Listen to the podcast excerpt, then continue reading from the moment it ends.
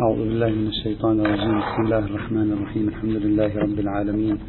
صلى الله على سيدنا ونبينا وحبيبنا محمد وعلى آله الطاهرين. كنا نتكلم في ما زلنا في القسم المخصص لما يتصل بتشابك العلاقة بين موضوع العلة المنصوصة وموضوع القياس. هذا موضوع مهم جدا.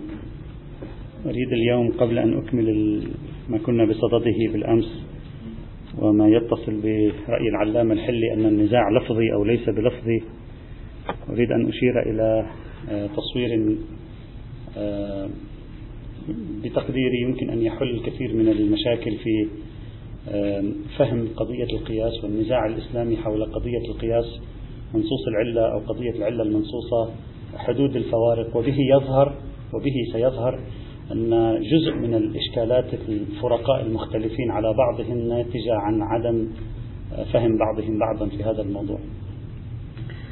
لا بأس أن نستخدم اليوم اللوح.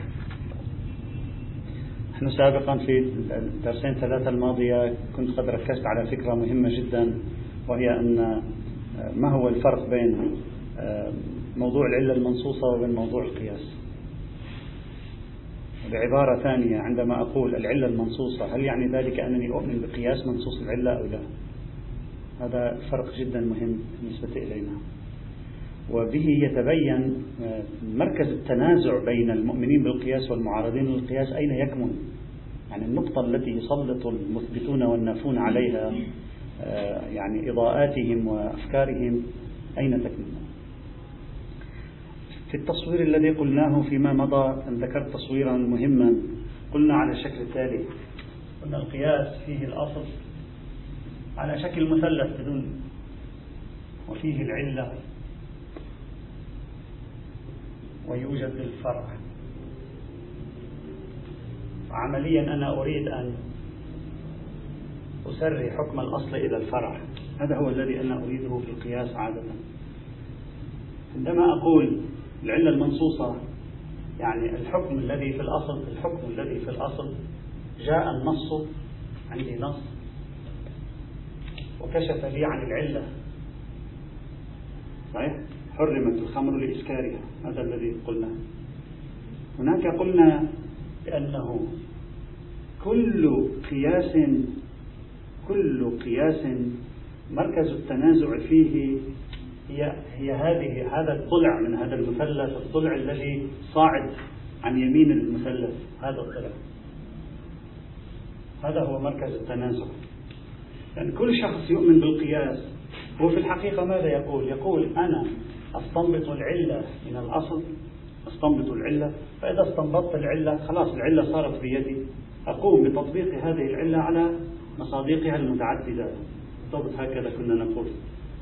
تقوم بتطبيق العلة على مصادقها المتعددة وحيث إن الفرع هو مصداق من مصادق هذه العلة أي النبيذ مصداق من مصادق المسكر.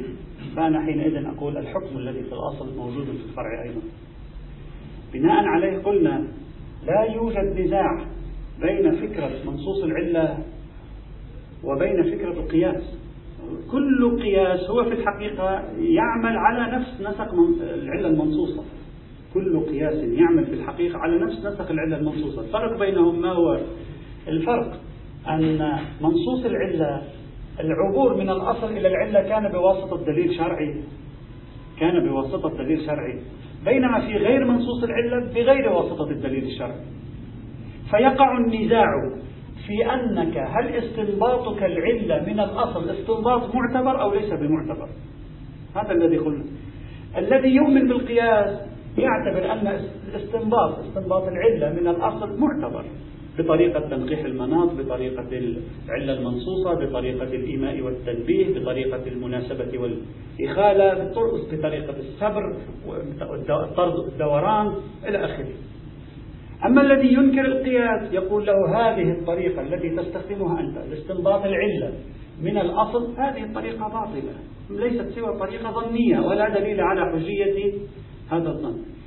بناء على شكل التنازع هذا نكتشف أن مركز النزاع بين الأطراف المتنازعة هنا ليس سوى في الضلع الصاعد عن يمين المثلث من الأصل إلى العلة.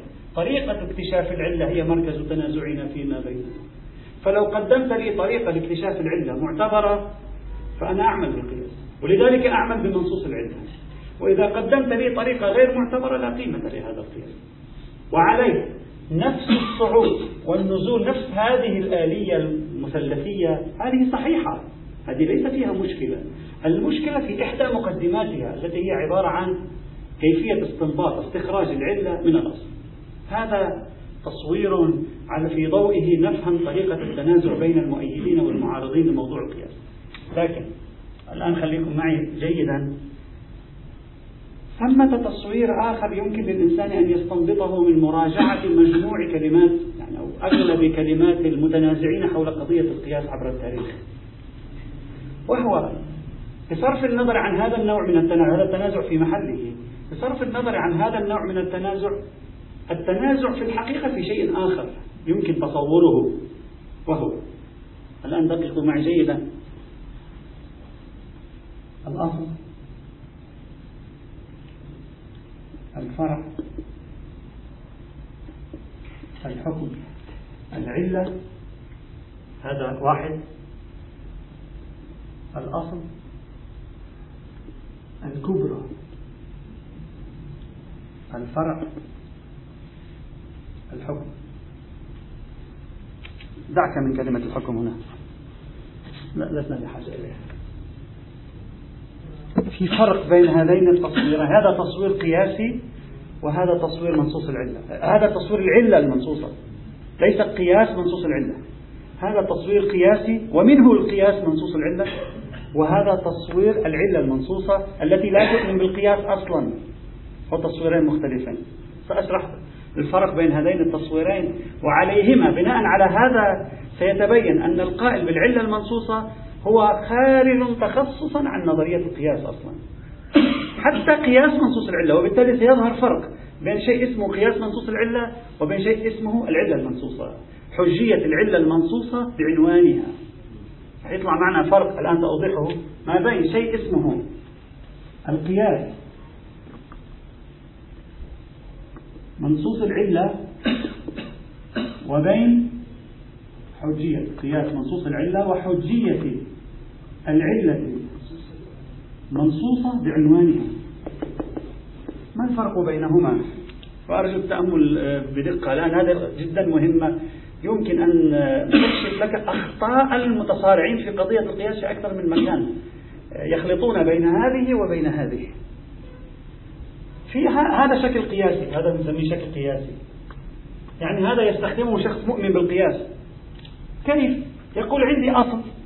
جاء دليل حتى لو كان الدليل هو النص. جاء دليل قال لي علة الحكم في الأصل هو كذا. لاحظ معي الجملة بدقة. سأكتبها هنا. علة الحكم في الأصل الإذكار في الأصل يعني هذا الأصل مقصود يا علة الحكم في الأصل الإذكار لم يأتي الدليل ويقول الإذكار موضوع للحكم. اللي عم يفكر بذهنية قياسية هو لا يقول الإذكار موضوع الحكم. إذا ثبت عنده الإذكار موضوع الحكم انتهى موضوع القياس. لا يوجد قياس بالنسبة إليه. هو في الحقيقة ماذا يفعل؟ يقول الإذكار علة الحكم بحرمة الخمر. الإذكار علة الحكم بحرمة الخمر. جيد. الآن إذا كان الإذكار علة الحكم بحرمة الخمر هذه الجملة لا تعني أن الإذكار علة الحكم في بحرمة النبي لوحدها لا تعني. لوحدها الإذكار علة الحكم بحرمة الخمر. هذا لا يعني أن الإذكار علة الحكم بحرمة النبي إلا بحجية القياس.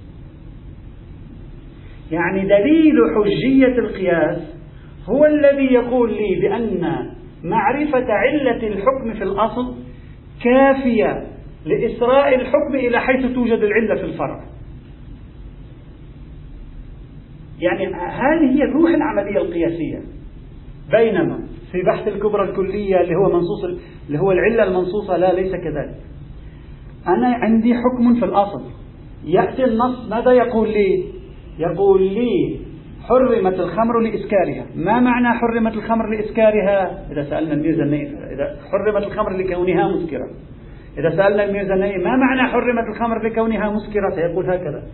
يقول حرمت الخمر لكونها مسكرة تدل بالدلالة العرفية على الإسكار أو المسكرية موضوع الحكم. ما معنى؟ معناه كل مسكر حرام. هذه كل مسكر حرام. من أين أتينا بها؟ من نفس الرواية التعليلية بفهمها عرفا. يعني نفس الرواية التعليلية في باب الأصل أعطتني كبرى كلية اسمها كل مسكر حرام. وبالتالي أقوم أنا بط... الآن انتقال من الكبرى إلى إلى الفرع. ليس انتقالا قياسيا. انتقال من عام إلى مصداق من مصادقه يعني ليس انتقال قياسي. أنا أنتقل من عام كل مسكر حرام ثم أرى النبيذ مسكر فأقول النبيذ حرام. ما في قياس في الموضوع. بالصورة الثانية أين يوجد قياس؟ أنا أسألكم أين يوجد قياس؟ الأصل. جاءت رواية كشفت لي من خلال بيان علة الأصل كشفت لي عن كبرى كلية. كشفت لي عن كبرى كلية. الكبرى الكلية أنا نزلتها على الفرع. فأنا في الحقيقة حكم الفرع عرفته من أين؟ من الكبرى الكلية. فلم أسر حكم الأصل إلى الفرع. أنا ما سريت حكم الأصل إلى الفرع أصلا. أنا ما قلت الحكم في الأصل هو كذا إذا في الفرع هو كذا. بواسطة كذا. لا. أنا نسبة الحكم في الأصل نسبة الكبرى إلى الأصل تساوي نسبة الكبرى إلى الفرع. لا فرق بينهما. نفس النسبة. لا يوجد فرق بينهما. ماذا يعني هذا الكلام؟ يعني أنني في نظرية القياس منصوص العلة. أعتبر أن أعلى الهرم هو العلة وأقصد بالعلة علة الحكم في الأصل. بينما في العلة المنصوصة بعنوانها إذا قلت بحجيتها منفصلة عن بحث القياس أقصد من ذلك أن العلة المنصوصة لم تكشف لي عن العلة في الأصل. كشفت لي عن الكبرى. الكبرى التي تنطبق على الأصل وتنطبق على الفرع معا حتى في العلة نفس التصوير؟ لا أبدا. هو هذا الذي أنا أريده. بناء هذا التصوير نعم على هذا التصوير نفس الشيء. على هذا التصوير بالعكس تماما. في العلة أنت لا تكتشف أنت كقائس لا تكتشف كبرى كلية تكتشف أن علة حرمة الخمر الإسكار ما؟ لا لا لا ما في شيء. أنا في بحث القياس أكتشف قياس أكتشف أن العلة من وراء حرمة الخمر الإسكار لا أكتشف كل مسكر حرام الانتقال من علية الإسكار لحرمة الخمر إلى قاعدة كل مسكر حرام انتقال يحتاج إلى قياس يحتاج إلى دليل على حجية القياس. إذا ما عندك دليل على حجية القياس فقل لا. مجرد كون العلة مجرد كون الإسكار منتجا للحرمة في الخمر. لا يعني أن الإسكار ينتج الحرمة في مكان آخر. ما في دليل عندك دليل. إذا ينتج الحرمة هنا لا دليل على أنه ينتج الحرمة هنا. لذلك تحدثوا عن خصوصية المورد.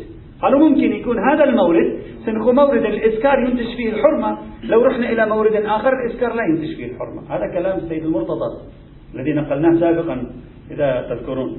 ولذلك قال هكذا. وقالوا حتى حتى بالأمس الفخر الرازي لما تكلمنا عن إشكالاته على ما طرحوه في قضية منصوص العلة.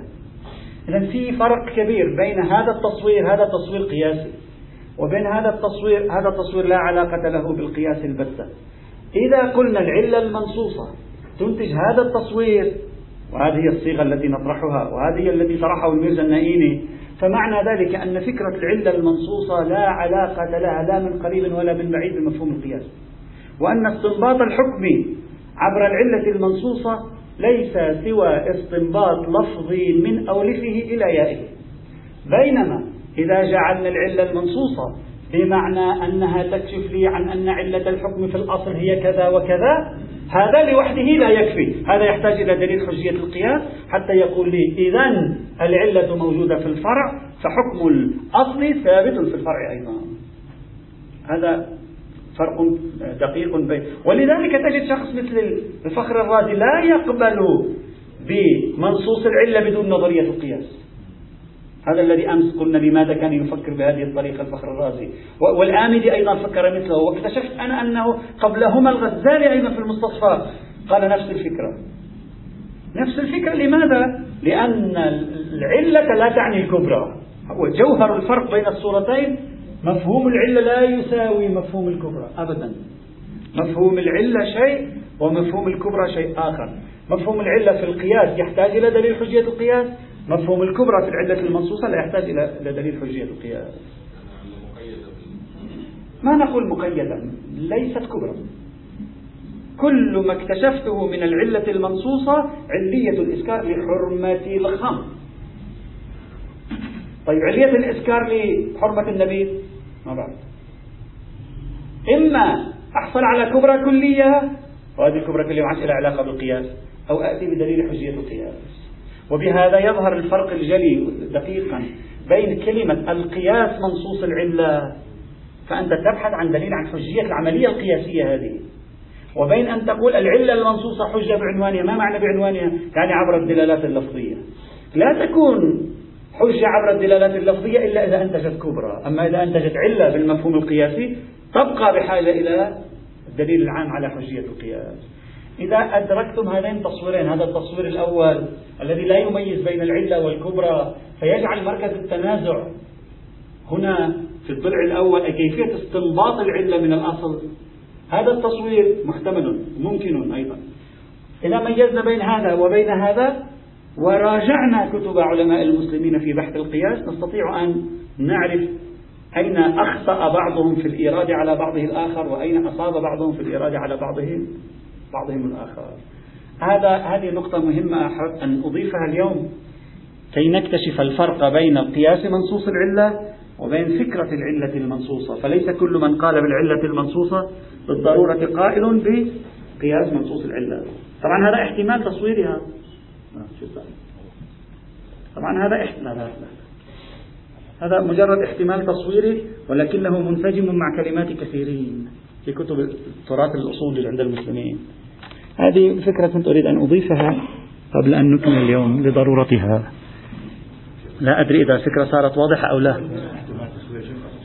يعني لا يعني من المعقول أن يكون الصراع والخلاف في الفرق يعني في قضية توقف الاحتجاج بالعلة المنصوصة على نظرية القياس.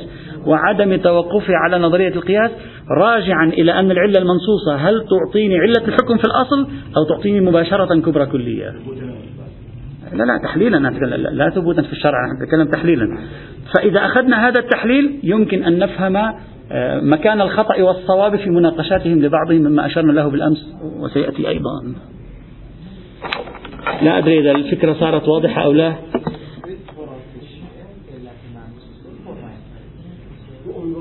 نعم بعنوانها. وإن كان وإن كان كما قلنا بالأمس وسابقا قلنا أن الكلمات هو هذه المشكلة. لذلك أنا أحببت أن أشير إلى هذا. الكلمات في موضوع منصوص العلة متداخلة جدا متداخلة تحتاج تأمل حتى واحد يفكفك بينها. من الذي يأخذ والذي يرفض كل واحد عم ينظر من جهة مختلفة. الذي يأخذ هو في الحقيقة يحول ما تسميه أنت بالعلة المنصوصة إلى استنباط استظهاري لكبرى كلية. بينما الذي لا يأخذ لا يقول إلا أن هذه علة تامة للحرمة في الأصل. فكيف أعبر بها إلى الفرع؟ أحتاج إلى كبرى حجية القياس. إذا متوفرة أنت تؤمن بحجية القياس تعبر بها. إذا غير متوفرة لا تعبر. وإلى هذا يرجع تفسير موقف المعارضين للعلة المنصوصة بوصفها منفصلة عن نظرية القياس مثل فخر الرازي الغزالي الآمدي وغيرهم من العلماء.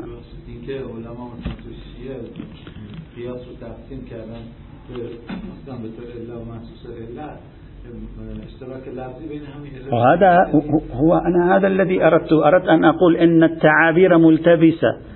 وتستخدم كلمة القياس منصوص العلة في مورد يستظهرون منه هذا الشكل الثاني. وهذا غير دقيق. والمتقد وهذا موجود حتى عند المعاصرين من بعض الكتاب الإمامية وغير الإمامية. مع أن المتقدمين في إشارات مبعثرة في كتب منها ما أشرنا إليه بالأمس عن الفخر الرازي فصلوا بينهما على هذه القاعدة. صار واضح الفكر ولذلك الفخر الرازي قال في فرق ما بين تقول كل مسكر حرام وبين تقول علة التحريم في الخمر الإسكار وصل بنا الحد... لا أدري إن شاء الله الفكرة واضحة أرجو أن تبقى في ذهننا آه آه. الآن سن... الآن سنأتي على السيد المرتضى الآن سوف. آه، الشيخ حسن صاحب المعالم سوف يشير إلى السيد المرتضى. وسنفهم السيد المرتضى أبدا لا يؤمن بكبرى. يقول العلة المنصوصة تفيد أن هذه العلة أنتجت حكما في ألف. فهم؟ وليس بالضرورة إذا كان X ينتج حكما في ألف ف X ينتج نفس الحكم في باء. هذا اللي مر معنا عن السيد المرتضى وأصلا أساس إشكاله هو الشيخ الطوسي على على القياس هو هذا. فلم يفهم إلا كبرى كلية. هذا معناه لو فهم كبرى كلية كان انتهى الموضوع مباشرة.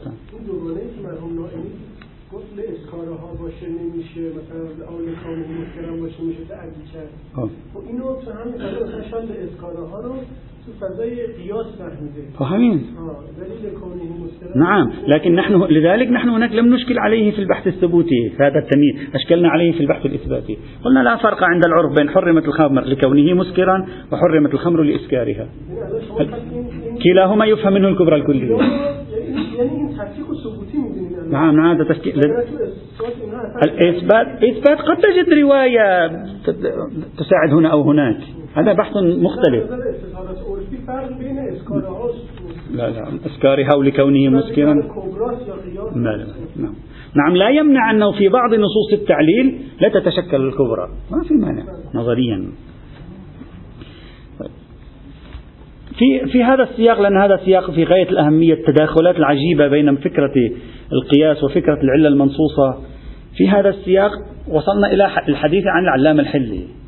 العلامة الحلي اعتبر أن التنازع في قضية العلة المنصوصة تنازع لفظي كما قلنا بالأمس. قال صراع لفظي. قال هذا صراع لفظي. هنا يوجد إشكالان أو توجد مداخلتان. المداخلة وبينا بالأمس وجه الصراع اللفظي. قال يعني الذي يقول حرمت الخمر الإسكاري الذي يفهم منها علة علة الحرمة الإسكار يسري. الذي يفهم منها علة حرمة الخمر الإسكار أو علة الحرمة الإسكار الخمري لا يعدي فهم متفقون أصلا. هذا الكلام الذي تحويل النزاع في هذه المعركة معركة قياس منصوص العلة وبحث العلة المنصوصة تحويله إلى نزاع لفظي أورد عليه صاحب المعالم شيخ حسن. شيخ حسن صاحب المعالم قال يبدو أن العلامة الحلي لما قال هذه الكلمة يبدو ما مراجع كلام السيد المرتضى. ما منتبه إلى كلام السيد المرتضى. لو منتبه إلى كلام السيد المرتضى كان كانت الأمور اختلفت عنده. كان عرف أنه النزاع ليس كما يقول هو نزاع لفظي أصلا هو نزاع حقيقي. نزاع كبروي حقيقي ليس أنه قضية اختلافات لفظية. كيف؟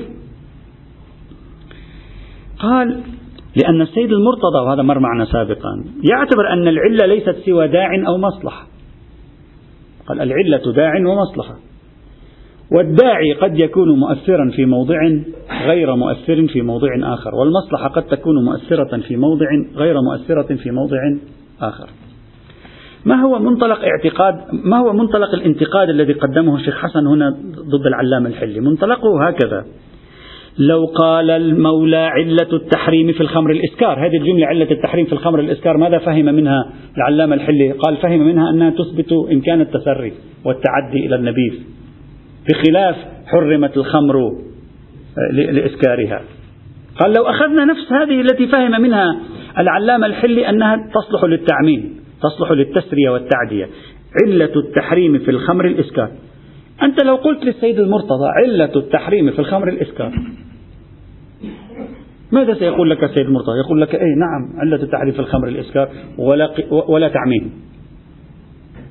يعني هذا الذي اعتبره العلامة الحلي قدر مسلم بينهم أنه لو كان معنى حرمة الخمر لإسكارها لو كان معناها علة التحريم في الخمر الإسكار.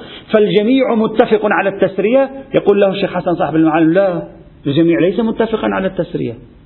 حتى تجعل أنت النزاع لفظي. أصلا هذا محل خلاف بين القائسين وخصومهم.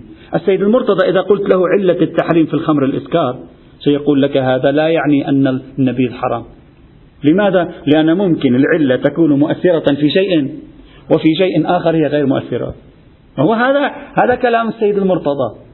فكيف تدعي يا, شيخ يا شيخنا العلامة الحلي؟ كيف تدعي أنه في كل مورد فهموا منه أن علة التحريم في الخمر الإسكار فهم متفقون على التسرية لا هو هذا محل الخلاف. أنت ما أدركت بالضبط على ما يبدو محل التنازع بينهم. وهذا هذا الكلام من الشيخ حسن صاحب المعالم ينسجم مع تثنية التصوير الذي ذكرتها. هذا الكلام ينسجم مع الصورة الأولى هذه الأصل علة فرع.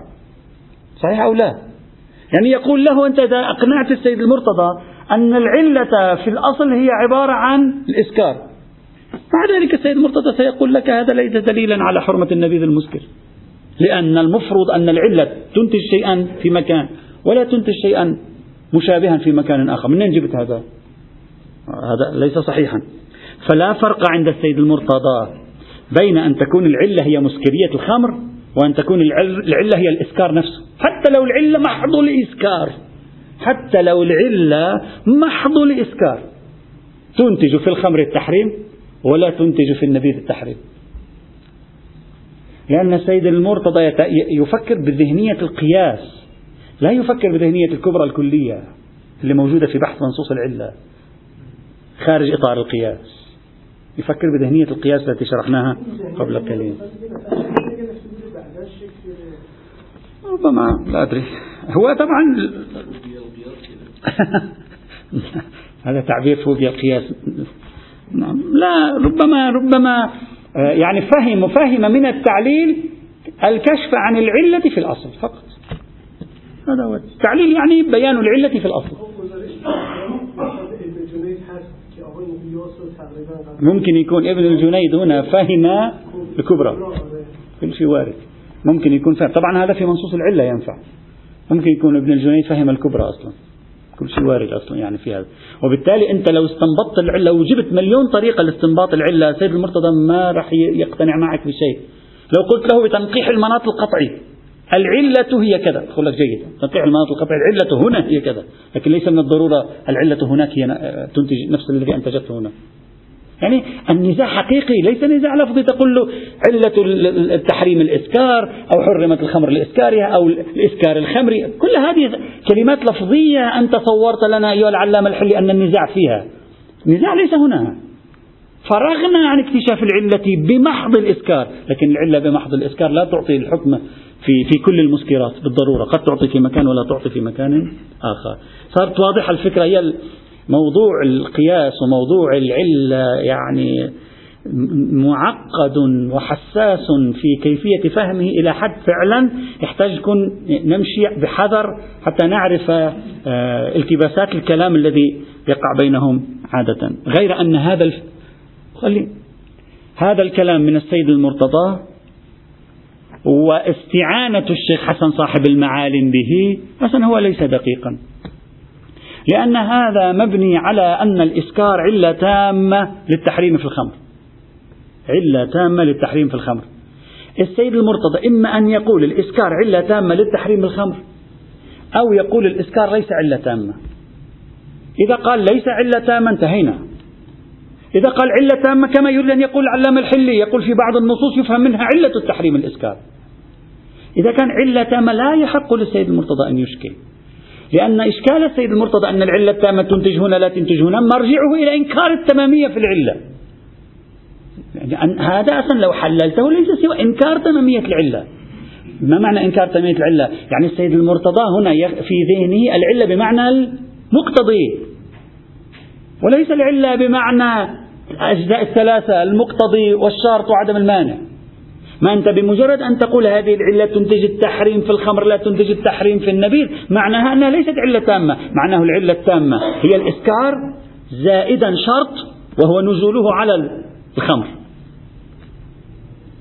فلم يكن هناك علة تامة في الحقيقة. فكان الأجدر بالسيد المرتضى أن يقول لا نفهم من التعليل إسكار العلية التامة للإسكار. أما إذا فهمت العلية التامة للإسكار ثم أخذت الإسكار غير قادر على إنتاج الحرمة في النبيذ معناته إنتاج الحرمة في الخمر ليس بسبب الإسكار بل بسبب الإسكار منضما إلى محله وهو الخمر. وهذا المحل هو ليس إلا الشرط فالعلة هنا بمعنى المقتضي. وهذا خلاف ما يقوله العلم الحلي علم الحلي يقول فهمنا من التعليل العلة لا المقتضي. نعم بإمكانك أن تناقش العلامة الحلي في الدلالة اللفظية. تقول له هل ظاهر هذا اللفظ العلية أو ظاهر هذا اللفظ العلية بمعنى المقتضي؟ هذا بحث آخر.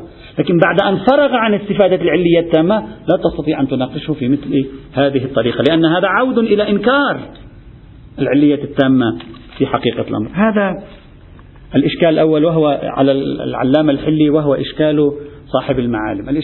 وليس كما قلنا ليس ربما يستطيع العلامة الحلي أن يفر من هذا الإشكال. هو نفس أن تقول العلة التامة يعني أنت استنبطت كبرى كلية. آه خلاص. هو نفس أن تقول أنا استنبطت العلة التامة سواء بنص بتنقيح ما نص بي بي بي إلى آخره معناها أنني توصلت ما معنى العلة التامة؟ يعني هو موضوع الحكم. هو الذي عبر عنه الميرزا النائيني بالكبرى الكلية. هو حتى الميرزا النائيني لو لاحظتم هناك عبر قال موضوع الحكم بواسطة العروضية يعني موضوع الحكم. هو هذا معنى اكتشاف العلة. العلة التامة. فتحولنا إلى كبرى كلية في العلة التامة يعني بذاتها تنتج. محلها ليس دخيلا في إنتاجها. هذا مقصودنا من العلة التامة الذي فهمه العلامة الحلي. إذا كان المحل له دخل له تأثير في الإنتاج صارت علة لكن بمعنى المقتضي. لم تعد علة بالتمامية هذه. هذا أولا. ثانيا في الإرادة على العلامة الحلي إنما ذكره العلامة الحلي من أن هذا النزاع نزاع لفظي ليس صحيحا. هذا النزاع نزاع صغروي. والفرق كما قلت بالأمس بين النزاع اللفظي والنزاع الصغروي. النزاع اللفظي يعني لا يوجد تنازع في القضية. ليس سوى معركة ألفاظ. كل واحد ينظر من جهة فيعبر بتعبير. أما في المقام لا يوجد نزاع حقيقي في أن العلة المنصوصة ماذا تفيد؟ هل تفيد العلة التامة أو تفيد كبرى كلية أو أن العلة المنصوصة لا تفيد سوى تأثير تأثير هذه العلة في موردها فقط يعني اللي هو الخمر. هذا نزاع حقيقي يرجع إلى باب الاستظهارات يرجع إلى باب الدلالات. هذا ليس نزاعا صوريا لفظيا وهميا. كما رأي. الميرزا النائين المسكين أتعب نفسه قال 30 سنة بحثنا في الموضوع ظل يشتغل عليه ويراكم عليه حتى طلع كيفية الاستفادة من التعليل تقول هذا هذا نزاع لفظي حقيقي. يعني بحث لكي يقول التعليل كيف أستنبط منه كبرى كلية؟ وعلية تامة مطلقة في هذا المجال. وبناء عليه فما أفاده العلامة الحلي من تصوير الصراع في باب العلة المنصوصة أو منصوص العلة من أنه صراع لفظي ليس دقيقا. طيب في هذا الإطار آه، آه، أتقدم خطوة إلى الأمام مع نظرية البصري المعتزلي أبو عبد الله البصري المعتزلي أحد أئمة المعتزلة والظاهر أنه ذاك الذي توفي في سنة 369 للهجرة البصري المعتزلي كما نقلنا عنه بالأمس طرح نظرية لوحده انفرد بها لا نعرف أحدا قال بها بعده ولا نعرف أحدا قال بها قبله. يعني هكذا بحسب التفتيش في كتب أصول الفقه ما رأيت أحدا ينسب إليه هذه النظرية غيره هو. يعني هكذا. فصل في العلة النصية بين علة التحريم كما قلنا وبين علة الطلب. قال في علة التحريم نأخذ بالعلة ونسريها. في علة الطلب لا نأخذ بالعلة ولا نسريها. فإذا قال المولى حرمت الخمر لإسكارها نحرم النبيذ بملكة الإسكار. أما إذا قال المولى وجب القصر مثلا وجب القصر للتعب؟ لا لا نعممه لا نقول كلما تعبت قصر. وجب القصر في السفر للتعب؟ لا نقول كلما تعبت قصر لا ليس صحيحا. لماذا المثال الذي ينقلونه عنه؟ أنا لم أجد لم أعثر على النص فيه يعني نص مباشر له. لكن المثال المعروف تداوله في كتب أصول الفقه عنه مثال الرمانة هذه. عندنا مثل بيقول الذي يعرف عليه مثال الرمانة الحامضة والرمانة الحلوة التي تلازمنا منذ ألف عام إلى الآن. هذه الرمانة تلازمنا من منذ ألف عام إلى الآن في بحث القياس وبحث العلة المنصوصة. قال إذا واحد قال لك هو مثلا أنا أترك أو أترك أو أنا أترك أكل الرمان لحموضته. فتفهم أنت أن كل شيء حامض يتركه. أما إذا قال لك كل الرمان لأنه حامض فلا تفهم أنه يجب أكل كل حامض. ولا تفهم ذلك أنه يجب أكل كل حامض. فرق بينهما. في فرق كبير بينهم إذا أنا قلت لك مثلا أنا هذه الرم... أنا هذه الرمانة لا أكلها لأنها حامضة فأنت تفهم أنه لا تجيب لي شيء حامض. أما إذا قلت لك هذه الرمانة أنا يعني أريد أن أكلها لماذا؟ لأنها حامضة. ولا يفهم من ذلك أنك تجيب لي تفاحة حامضة. تفاح حامض يعني تطعميني تفاح حامض. ولا لا يفهم ذلك. هذا هو يعني غاية ما قالوه في تقريب ما نقلوه عنه هو هذا المثال أنه لا لا يفهم ذلك. ممكن أنا أحب أكل هذه لأنها حامضة بس ما أحب أكل غيرها لأنها حامضة. يعني شو التلازم بينهما. طبعا دخلوا في مناقشات معه أنه كل مناقشات تابعة للمثال. يعني صرنا في بحث الرمان والحامض والحموضة. قالوا له نعم أنت لما تقول أنا أريد لا أكل هذا الرمان لأنه حامض نفهم التعميم. وكذلك عندما تقول أنا أريد أن أكل هذا الرمان لأنه حامض نفهم. لكن لا أكل الرمان الثانية مع كونها حامضة؟ لماذا لا أكلها؟ لأنني شبعت. في الحقيقة ففي الحقيقة الحموضة والجوع لهما دور في القضية. طبيعة التنازع والمناقشة بين الأصوليين معه كانت في هذا الموضوع. لكن في الحقيقة في تقديري في ظني القضية ترجع إلى نكتة أخرى أيضا وهي طبيعة الأمر وطبيعة النهي. في النهي طبيعته الامتناع عن تمام الأفراد. في الأمر بطبيعته لا يستدعي دائما طلب تمام الأفراد. يعني طبيعة تعلق النهي ما درسناه في الأصول تعلق النهي بالطبيعة يقتضي إعدام تمام أفراد الطبيعة وحصصها. ولذلك أنت دائما تتصور لما تشوف نهي وتربطه بشيء معين بطبيعة معينة فتفهم أنه إغلاق باب تمام حصص وأفراد هذه الطبيعة. أما لما تجيب طلب وتربطه بطبيعة معينة ليس من الضرورة دائما يحتاج إلى سياقات ليس من الضرورة دائما أنك تريد تمام أفراد هذه الطبيعة. فليس من لذلك أنت تقول ليس من الضروري إذا أنا أحببت أن أكل هذه الرمانة لأنها حامضة يعني بالضروري أنني سآكل سائر الرمانات الحامضة وسآكل سائر أنواع الفواكه الحامضة أيضا.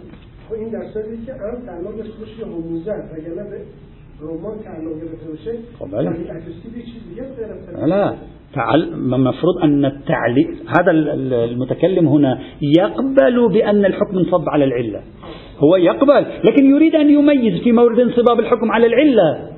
إذا كان الحكم نهيا فيك تروح إلى سائر موارد العلة. إذا كان الحكم عبارة عن أمر لا ما فيك تذهب إلى مش ما فيك تذهب. ليس واجبا أن تذهب.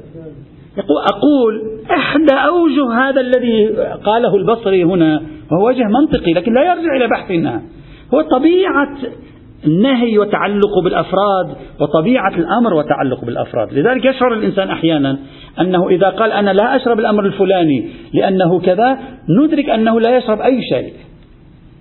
لأن طبيعة الاجتناب لا تتحقق إلا باجتناب تمام الأفراد.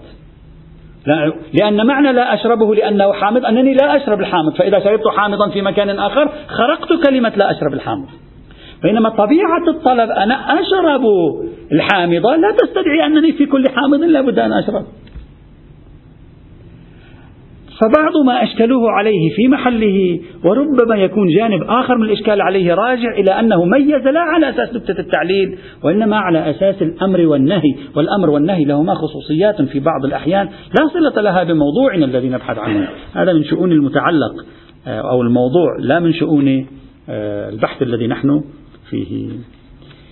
يأتي إن شاء الله تعالى في اليوم هذا القدر. إلى يوم السبت أنا أعتذر غدا عندي أيضا بالضرورة سفر لأمر إداري. معذرة يوم السبت إن شاء الله تعالى.